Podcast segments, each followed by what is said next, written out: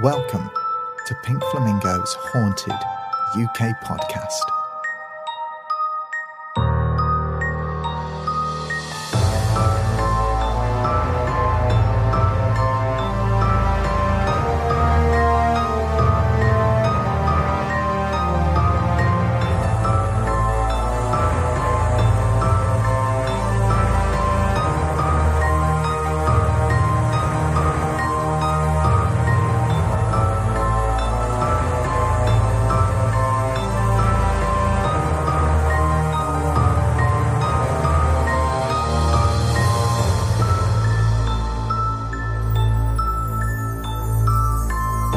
This is episode 1 of Pink Flamingo's Haunted UK Podcast, and this week we're going to cast our gaze towards Dudley Castle.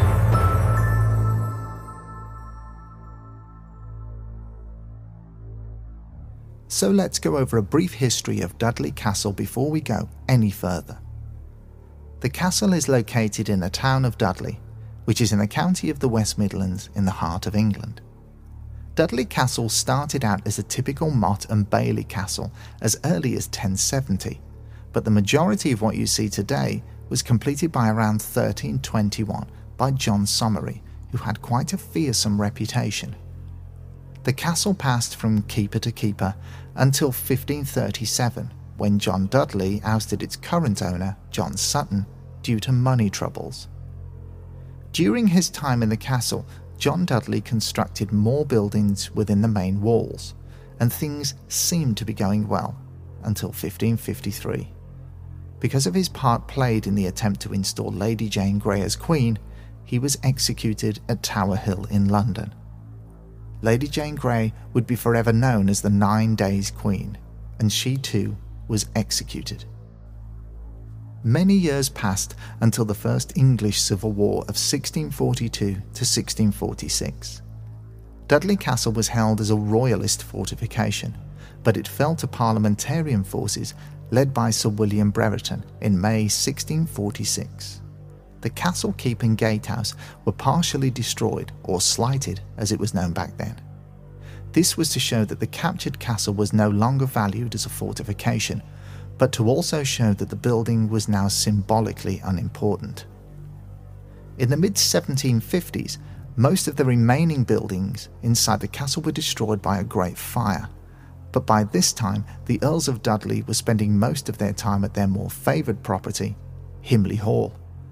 This is another haunted location which we'll hopefully come back to in a later episode. The Earls of Dudley did return to the castle to oversee repairs and rebuilding to parts of the structure in an effort to make the ruins presentable and tidy. Throughout the 1800s and early 1900s, the ruins were used as a location for fairs and fetes, but it was in 1937 that the Earl of Dudley opened Dudley Zoo within the castle grounds. As you would expect in a building of this age, there have been plenty of sightings of ghostly figures, as well as poltergeist activity and other forms of paranormal events. To this day, Dudley Castle remains one of the most haunted sites in the UK. Ghosts have been seen and reported at Dudley Castle as early as the 1870s. A man named Harry Bentham recorded the case of a guide who, with 2 other people, witnessed something very strange. He stated, quote, "It happened on a fairly quiet afternoon. I was sitting at the bottom of the castle keep with 2 other people, in full view of the doorway, when suddenly 2 elderly people came around from the keep dressed in either 17th or 18th century clothes. They were walking arm in arm, and the man held a crooked walking stick and wore a very tall hat. They walked straight past us and up into the keep. I went up after them, but there was no one there. They had just disappeared." End quote. The ghost of the Grey Lady is one of the most famous. Now, this ghost shouldn't be confused with Lady Jane Grey, who was beheaded in the Tower of London. The Grey Lady of Dudley Castle was known as Dorothy Beaumont. Dorothy lived in the castle grounds at the time of the First English Civil War, and was married to a royalist soldier who helped protect the castle during the conflict. Dorothy and her husband had a child, but my research ran into conflicting stories as to whether the child was a girl or boy. Either way, the child died shortly after its birth, and not long after, Dorothy also died.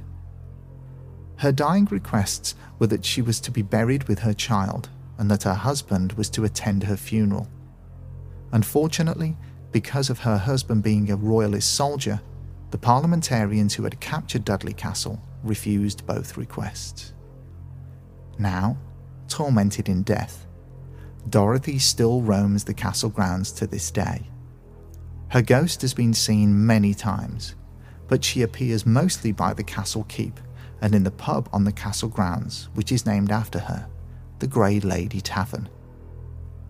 Activity in this location has been particularly high, with occurrences including alarms going off at random times with no clear explanation, strange sounds throughout the pub, extreme temperature fluctuations, and even the reports of a mist that has appeared and floated through the bar. Another sighting of the ghost of Dorothy Beaumont was reported in 1966. A teenager who was working at the zoo began to hear strange and weird noises. As the noises became louder, they were accompanied by the appearance of a, quote, shape of a woman in a white gown. The employee was so shocked that they soon resigned, never to come back. One of the best standout pieces of evidence to be put forward to support the possible existence of Dorothy's ghost was a photograph which was taken in August 2014 by Mr. and Mrs. Dean and Amy Harper. They had climbed to the top of the main castle tower and had began taking photos of the castle grounds towards the Sharington Range Tudor Palace buildings. It wasn't until they began to look back through their photos on the evening that they noticed a female figure in a doorway wearing what looked like period clothing. Is this proof of a real ghost? This happened again in another incident almost a year later in 2015. Lee Mackin from nearby Bilston took a photo of his nephew Benjamin from the castle tower with the Sharington Range Tudor Palace buildings in the background. After going home, Mr. Mackin browsed through the photos on his phone and noticed what looked like a figure standing in the doorway of the Sharington Palace. He copied the photo to his computer and then connected it to his large 50-inch TV and looked again. Sure enough, the faint grey figure of what looked like a woman was stood in the doorway. The ghost of Dorothy Beaumont is certainly one of the most sighted and photographed spirits inside the castle grounds. Let's move on to the ghost of John Somery. If you remember from earlier in the podcast, John Somery had carried out extensive building work in the castle. His ghost is alleged to haunt one of the most active areas, the Chapel Undercroft. It's in this location that an ancient stone coffin resides, and it's this coffin that allegedly held John Somery's body. Now, there have been many forms of activity reported here, including strange grinding sounds with no source or apparent location, feelings of dread and fear, and even poltergeist activity, which included a chair being physically flipped over during a paranormal investigation. A black shadowy figure has also been seen here on a number of occasions and was even captured on camera. Some people who have visited the area have also reported the eerie feeling of their clothes being tugged at or pulled by an unseen force. Going back to the stone coffin mentioned earlier, we're presented with a very strange sighting, again allegedly of John Somery, but not his whole body. The stone coffin is in fact made up of two coffins, and on many occasions, just the legs of a spirit have been seen. The top half of whoever this spirit is has never appeared, so it is assumed that the legs belong to John Somery. This strange apparition was seen by an employee who was in the Undercroft cleaning. As she was going about her business, she noticed a pair of old-fashioned leather boots by the coffin. As she stared at the sight for a few seconds, the boots disappeared right before her eyes. The Chapel Undercroft was also the location of the zoo's aquarium, and in October 1962, staff working at the zoo were met with strange moans, groans, and icy cold blasts of air. Doors also opened and closed with no cause or explanation. A ghost hunt was held a few years prior to these occurrences by the Birmingham Psychic Research Society, and even they reported similar experiences, and also one of their members feeling a physical tap on their shoulder. In the same area of the castle, another employee saw a young girl in medieval clothing peering in through a window, seemingly taking notice of what they were doing. Upon looking away for a split second, and then looking back, the girl had vanished. Our next story revolves around a 17th century drummer boy. Recent documents, which were found a few years ago, shed light on the fact that there were in fact 2 drummer boys killed on the same day. After a violent incident broke out at the castle, 2 drummer boys were killed by stray musket bullets. It's unclear who these unfortunate victims were, and also whose ghost is sometimes sighted at the castle gates, but these spirits are heard more than seen. It's not unusual to hear the clear sounds of drumming coming from a number of areas of the castle. Is this a case of the drummer boys continuing to do their job hundreds of years after their deaths? More ghostly activity can be found in one of the most unlikeliest of places, the Castle and Zoo souvenir shop. Many people who have worked in the shop have stated that they were petrified when in there alone. Multiple reports of poltergeist activity have been experienced there, including items moving to different locations inside the shop, and an entire shelf of soft toys being swept off by an unseen force. When the Most Haunted team turned up to do a live event on Halloween a few years ago, they found that the shop area was one of the more active areas of the castle grounds. With almost all of the cast and crew inside the shop, and filming at the time, they recorded what appeared to be sounds from a number of places being made almost upon command. Another area of interest are the underground canal tunnels, caves and old mine shafts that run all around this area. Whilst it's unknown exactly how many lives were lost during their construction, it's safe to say that there must have been a number of deaths and casualties whilst the work was underway. The mine tunnels and caverns are said to be of large proportions, so large in fact that one cavern known as Stores Cavern was used in World War II as an area to store clothing and ammunition. Fossils have also been found, which date back to over 400 million years, when this area was in fact a seabed. Efforts are being made by Dudley Zoo to excavate these tunnels and caverns so that one day, visitors will be able to see them in all of their glory. But whilst these areas still await full access to be granted, we do know that there have been discoveries and stories which have only gone on to reinforce the paranormal happenings which have occurred around them. For instance, the tiger enclosure is predominantly constructed from the surrounding limestone landscape. Natural weathering has worn down the rock in this structure, and in 1961 new caves were discovered, but inside the caves, the skeleton of what was confirmed to be a woman in her 40s was found. After an extensive police investigation, little more was discovered about who she was or how she died. During the 19th century, a miner was also killed when the rock above him gave way and buried him alive. Witnesses have not only reported hearing the sounds of a pick hitting rock, but have also seen the ghostly apparition of a miner walking through the solid wall of the bear enclosure. Paranormal investigators theorise that a number of factors could be involved which can enable ghosts, poltergeists and other activity to appear stronger in some areas than others. Having over 1,000 years of history, some being extremely violent and bloody, Dudley Castle seems to exhibit all of the ingredients needed to become an extremely haunted location. You have the following factors included here: history, death, despair, suffering, stone, and water. These ingredients, in one way or another, can allegedly enable traumatic and horrific events to be recorded into the surrounding environment.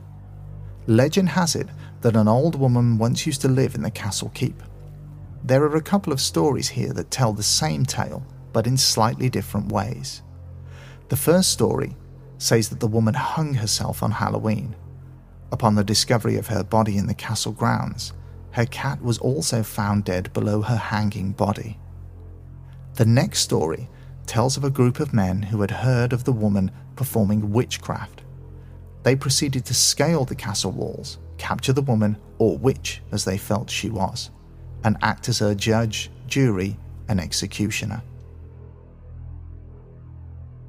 This poor woman's death seems to be replayed every Halloween, and even officers of the law have seen her.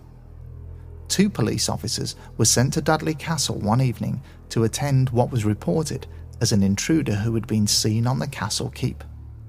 The officers arrived and spotted a figure in black wandering around the top of the keep, so decided to split up and apprehend this trespasser. One officer stayed at the bottom, whilst the other climbed the stairs to capture whoever had decided to break into the castle grounds. As the officer had reached the top of the keep and began searching, the officer on the ground clearly saw the black figure following his colleague. Preparing for a struggle, the officer below got ready to intercept the intruder, but was amazed and bewildered when only his colleague appeared at the bottom of the stairs. He swore that he saw nobody at all whilst he was up there, but his partner swore otherwise. A similar sighting occurred when an entire ghost hunting group, which had been organised on Halloween as part of a charity fundraising event, saw a black figure patrolling the castle battlements. Another truly amazing sighting happened in the early 80s, again at an event with hundreds of witnesses. In 1983, a celebration of medieval times was taking place inside the castle grounds, with a competition in the evening for the best medieval costume. With the judges scanning the crowd for a winner, they all noticed an elderly woman in sackcloth with a grey shawl. She looked amazingly authentic, and even her feet were wrapped in sackcloth. They unanimously agreed to award her first prize, but when they came to pick her out from the crowd, she was gone. The judges even went down to the entrance gates to try and find her, but there was no sign. Officials on the gates were all 100% certain that no woman matching her description had walked past them and exited the grounds. Authors of the book Beer and Spirits, David Taylor and Andrew Homer, had their own unique experience of the paranormal at Dudley Castle. Being part of the paranormal research group, Parasearch, they were called in to investigate strange disturbances in an area of the castle known as the Roundhouse, which is near the front entrance. This area was being used as temporary accommodation for a children's entertainer who had been hired to work over the summer. But this particular entertainer was having all sorts of problems, and none of them were anything to do with children.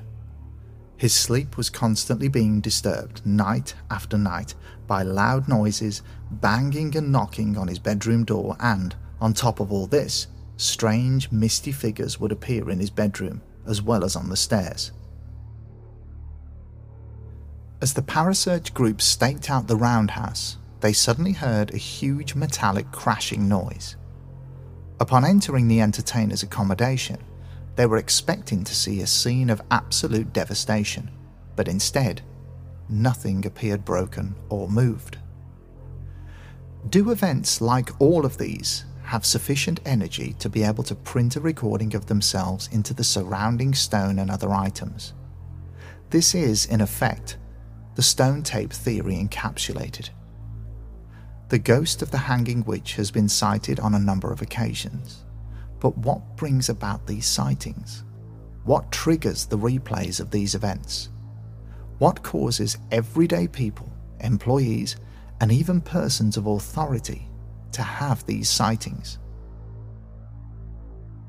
Thousands of people pass through the entrance gates of Dudley Zoo and Castle every year, and almost all of them have no paranormal experiences at all. No sightings, no strange feelings, nothing. But a very small number do have an experience. A small number do see, or in some cases even photograph, a ghost without knowing it. Are these people chosen somehow to have these experiences? Are they more sensitive to paranormal vibrations and happenings? Or are they more susceptible to suggestion from the surrounding environment? A large, domineering castle, stories of bloodshed, war, violence and death may all be factors to the brain unknowingly cranking up the tension until we think that we see or experience something. But I think it's also very important to respect the experiences that people have had at Dudley Castle, to listen to them and to try and understand what's going on. It's very easy to dismiss these occurrences, but it's much more interesting and fun to investigate and to retell these stories. So remember, when you're walking around Dudley Zoo and Castle and enjoying the scenery and the animals, just keep a curious eye out for anything strange or unusual, because the next person who may see a ghost could be you. Well, we've come to the end of the first episode of Pink Flamingo's Haunted UK Podcast. But before I go, I'd just like to do a little housekeeping and make a few announcements. First off, thank you to all of you who have listened, and if you've enjoyed the show, please leave a 5-star review. This will help the show tremendously. Secondly, I'd like to give a shout out to a few podcasts which, if you're struggling to find interesting material to listen to, these will definitely quench your thirst. Wherever you download your podcasts from, try searching for the following: Astonishing Legends, The Strange Sessions, Haunted Housewives, The Salty Speculation Podcast, Killing, Missing, Hidden, and from the Parcast network, Unexplained Mysteries, Conspiracy Theories, Gone, and Extraterrestrial. Next, if you've had an experience or sighting whilst visiting Dudley Zoo and Castle, then please email the show at hauntedukpodcast@hotmail.com.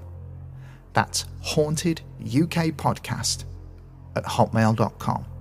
with full details of your encounter, and I will try my best to read out as many listener stories as possible in any follow-up episodes that are made. I would genuinely love to hear from you, so please get in touch. Similarly, if you feel that you've heard something in this podcast that isn't quite right, then please get in touch with any revisions you feel are needed, and I will include them in a future episode. Last of all, if you have a podcast that you need mixing, or you need original music writing for your podcast, then please get in touch via email to pinkflamingo.musicproductions@hotmail.com. That's pinkflamingo.musicproductions@hotmail.com.